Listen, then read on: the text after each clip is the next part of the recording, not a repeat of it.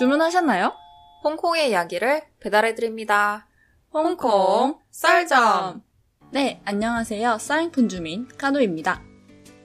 오늘은 저번에 공지를 드렸듯이 초이 없이 카도 혼자 진행을 하게 됐는데요. 일단 저희가 저번 주에 고민 상담?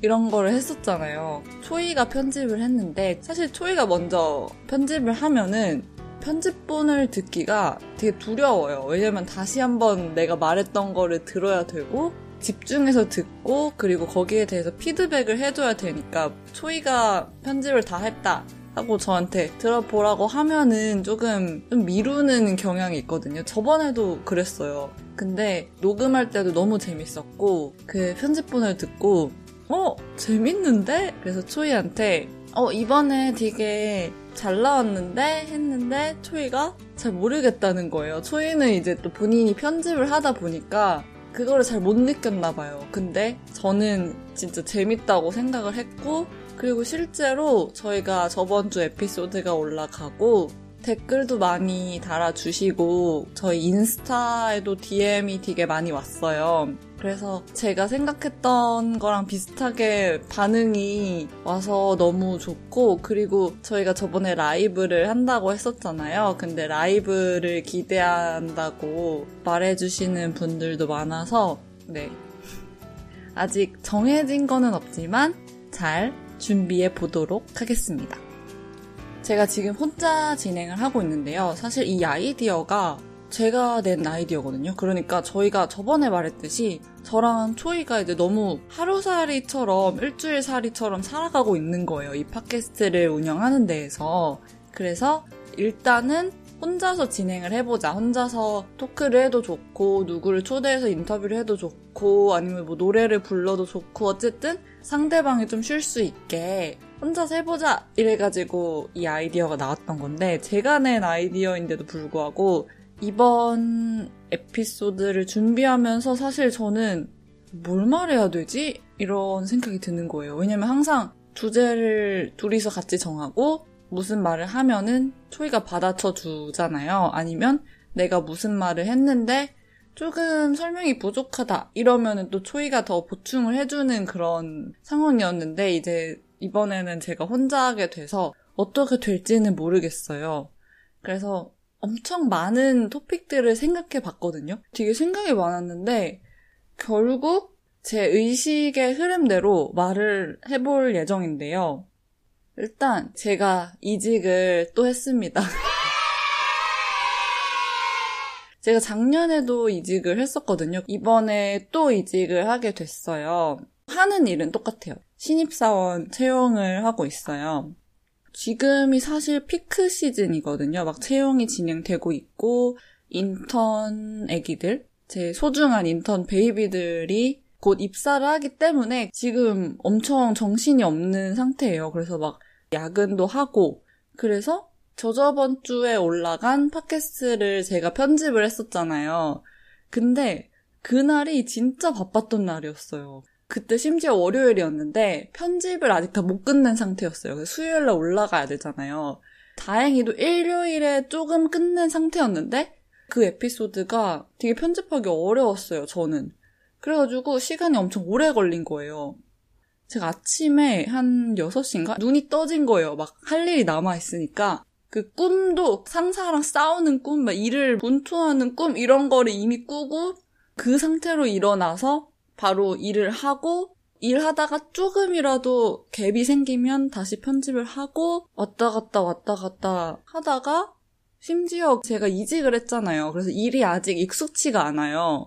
그래서 그날 무슨 실수를 했어요. 실수를 해가지고 완전 멘붕이 되고 그리고 미팅도 진짜 많았어요. 그날 왠지 모르겠는데 그 월요일을 진짜 정신없이 막 한 거예요.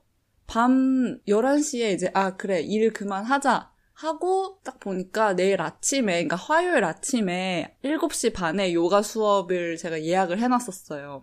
아 이거를 가야 하나 마야 하나. 막 잠도 못 자고 하루 종일 일을 했는데 내일 아침에 또 일찍 일어나서 요가를 가야 된다고? 이런 생각이었다가 그래 가자! 가면은 좋을 거야! 하고 취소를 안 하고 그리고 머리를 제가 어 다들 그러시겠죠? 머리 감는 거를 좋아하지 않아요. 어, 더럽다고 느끼시는 분들도 있으실 텐데, 진짜 제 머리가 숱도 많고, 기르고 있어가지고, 진짜 얘가 막 무겁고, 말리는데도 시간이 엄청 오래 걸리는 거예요. 아, 머리를 감아야 하나 말아야 하나. 평소에 저라면은 하루만 더 버티자 이러면서 안 감았을 것 같은데 그날은 왠지 하루 종일 일을 해서 그런지 뭔가 엄청 각성 상태였고 의욕이 넘쳐 있었어요. 막 힘든데. 그래가지고 큰 마음을 먹고 심지어 내일 운동 가는데도 막 머리를 감은 거예요. 밤 11시에. 어쨌든 그날 너무 놀랐던 게, 와, 내가 이렇게 촘촘하게 하루를 보낼 수 있었구나. 좀 제 자신한테 놀랐던 그런 기억이 있어요.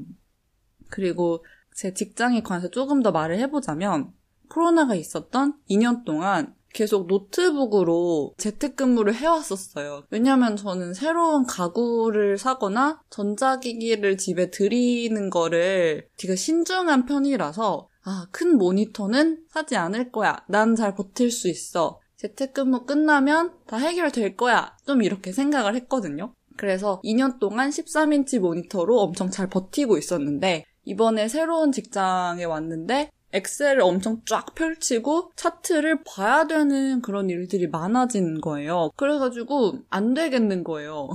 이게 제 13인치에 담기지가 않는 거예요. 그리고 프레젠테이션 하는 일도 많아져가지고 모니터 두 개를 동시에 띄워야지 뭔가 한 모니터는 내가 프레젠테이션을 하면서 다른 한 모니터는 내가 준비를 하거나 다른 작업을 할 수 있는 그래야 되는 환경이 필요했던 시점이 온 거예요. 그래가지고 아 진짜 모니터를 사야겠구나 이제는 진짜 도망칠 수가 없겠구나 하면서 모니터를 또 엄청 검색을 했죠. 근데 저는 하나를 사면은 또 막 사고 싶지는 않거든요. 그리고 막 검은색으로 사고 싶지 않았어요. 음, 이미 회사 것도 검은색인데 집에서는 뭔가 화사하게 하양색, 컬러풀 뭐 이런 거 하고 싶었어요. 막 컬러풀 이런 거 얘기하면은 막 아이맥을 떠올리실 수도 있을 텐데 저는 이미 회사 컴퓨터 그 노트북이 있었고 모니터만 필요한 상황이었고 이미 MacBook Pro를 쓰고 있기 때문에 굳이 iMac을 또 그 컬러만 위해서 살 필요는 없었어요. 그래서 이렇게 막 검색을 하다가 삼성의 스마트 모니터를 발견한 거예요. 32인치짜리를. 홍콩 완차이에 전자상가가 있는데 거기에 실물이 있다는 정보를 입수하고 갔는데 실물을 봤는데 wow, 제가 생각했던 그런 아이, 딱 그런 아이인 거예요. 그래서, 와, 이거는 진짜 사야겠다. 했는데, 사실 나는 넷플릭스 뭐 이런 것도 안 보고 일을 하려고 사는 모니터인데, 나중은 모르겠지만 어쨌든 지금은 제가 필요한 기능이 아니니까 스마트하게 쓸 자신이 없는데 해가지고 전자상가를 막 돌아다녔는데 LG에 어떤 아이가 있었어요. 앞면은 검은색이고 뒷면은 얘가 하양색이에요. 그래서 막 그렇게 못생기지도 않았고 밑에 모니터를 지탱하는 그 아이도 나름 이쁘게 생겨가지고 어 괜찮은데 이거 사자 하고 샀고 근데 모니터를 사면은 또 키보드가 필요하잖아요. 또 막 사고 싶지 않은 거예요. 키보드를 한 번 사면은 또 오래 쓰니까 동생이 또 이런 거 전자기기를 너무 잘 알아가지고 상의를 해가지고 샀죠. 따다다닥 소리 나는 거, 막 시끄러운 거. 그래서 혼자 집에서 일할 때는 키보드 다다다다다닥 하면서 쾌감이 있는데 다른 사람이랑 줌으로 화상 미팅을 할 때 제 마이크가 켜져 있는 상태니까 좀 타이핑을 조심히 해야 하는? 좀 살살 해야 되는 그런 상황인데 어쨌든 되게 만족하면서 쓰고 있어요. 그래서 지금 세팅이 키보드랑 모니터를 산 상태고요. 책상은 폭이 좁아요. 그래서 손목이 덜렁덜렁해요. 손목을 둘 데가 없어요. 그 폭이 너무 좁아가지고. 그래서 다음 목표는 책상인데 높이가 조절이 가능한 그런 거를 목표로 해서 홈 오피스를 만들어 보면 좋지 않을까 라고 생각을 하고 있고요. 그리고 그 다음에는 의자도 사고 싶고 어쨌든 한 번 업그레이드 하기 시작하면 끝이 없기 때문에 다시 사고 싶은 마음이 들면 왜냐면 지금은 모니터랑 키보드를 사서 그런지 그런 욕구가 없어졌는데 나중에 조금 더 장비를 추가하지 않을까 싶습니다. 그리고 홈 오피스에 또 빠질 수 없는 게 커피잖아요. 제가 지금까지 커피 머신이나 커피에 관련된 기구들이 없었어요. 이것도 같은 이유예요. 좀 뭔가 드리고 싶지 않은 거예요. 이렇게 쉽게 물건들을. 커피를 좋아하긴 하는데 그렇게 많이 먹진 않아요. 뭐 하루에 한 잔, 아니면 뭐 이틀에 한 잔, 이렇게 먹으니까 밖에 나가서 사 먹으면 되니까. 그리고 필터 커피를 사놓거든요. 그냥 물만 부으면 되는 그런 거.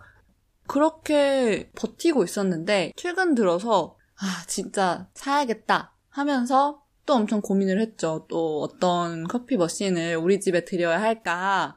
사실 커피 머신이라고 하면 저는 캡슐을 생각하고 있었어요. 왜냐면 그게 제일 간편하고 저 같은 귀차니즘한테는 캡슐 커피가 딱이라고 생각해서 캡슐 커피만 샀다가 어쨌든 네스프레소 아니면 1, 2인 거예요.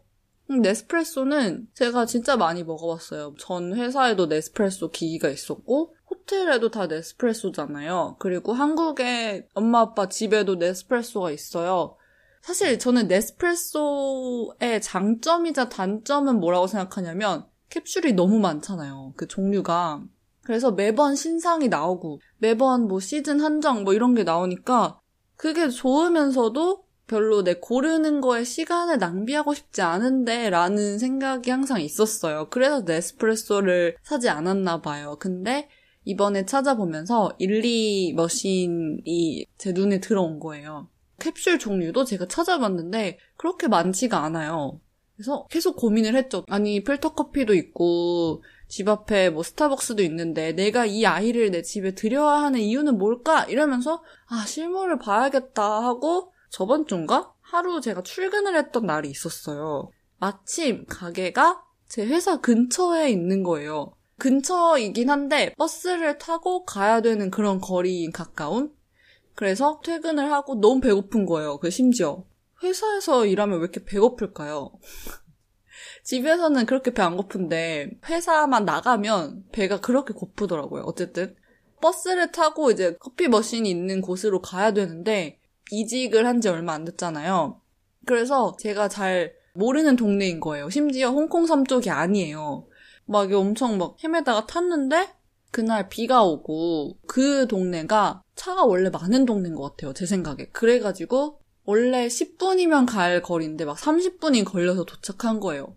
와, 진짜 카올룬에 살지 말아야겠다. 또 이런 생각이 들고 커피 머신을 보러 갔죠. 갔는데 이제 하양색, 검은색, 민트색, 빨강색 이렇게 네 가지가 있었는데 저는 원래 하양색을 생각하고 보러 갔어요. 딱 봤는데 진짜 역시 하양색이 제일 이쁘더라고요. 그래, 우리 집에 얘가 들어올 준비는 끝났다. 마음을 굳히고 이거 주세요. 멋지게 외쳤죠. 근데 재고를 확인해 보겠습니다. 이러면서 막 확인하더니 하양색이 다 끝났다는 거예요. 다른 세 가지 색은 다 있는데 이 하양색이 어제 인터넷에 볼 때만 해도 재고가 있었는데 오늘 없는 거야. 주문하면은 2주가 걸린대요. 에? 2주? 2주 동안 내가 기다릴 수 있을까? 안 될 것 같은 거예요. 그래서 빠이빠이 하고 나왔죠.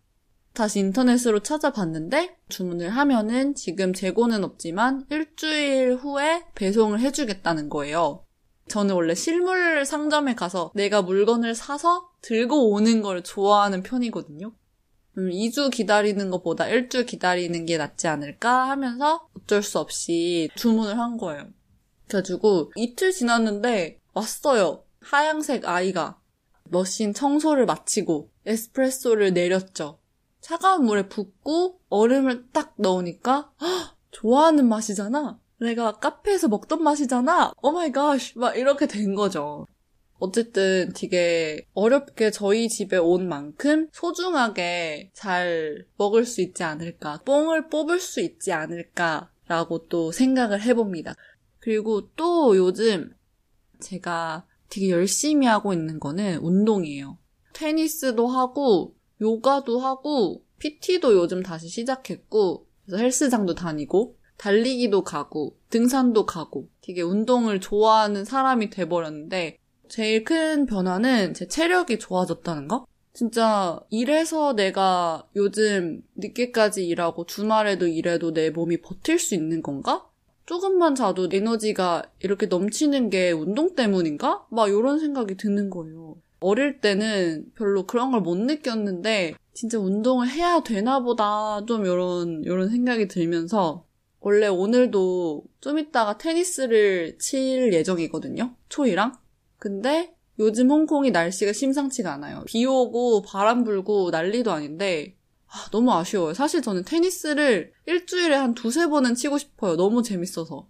근데 일단 코트를 잡기도 어렵고 같이 칠 수 있는 사람도 많이 없기 때문에 그게 좀 아쉬운데 그래서 오늘 취소되면은 너무 슬플 것 같긴 한데 그리고 오늘 요가 수업을 원래 아침에 가려고 했었는데 취소를 했어요. 조금 더 스토리를 설명을 드리자면 어제 저희 팀 회식이 있었어요. 그러니까 웃긴 게 일은 다 재택이잖아요. 일은 각자 하고 회식을 해서 만났어요. 집에 오니까 새벽 1시인 거예요.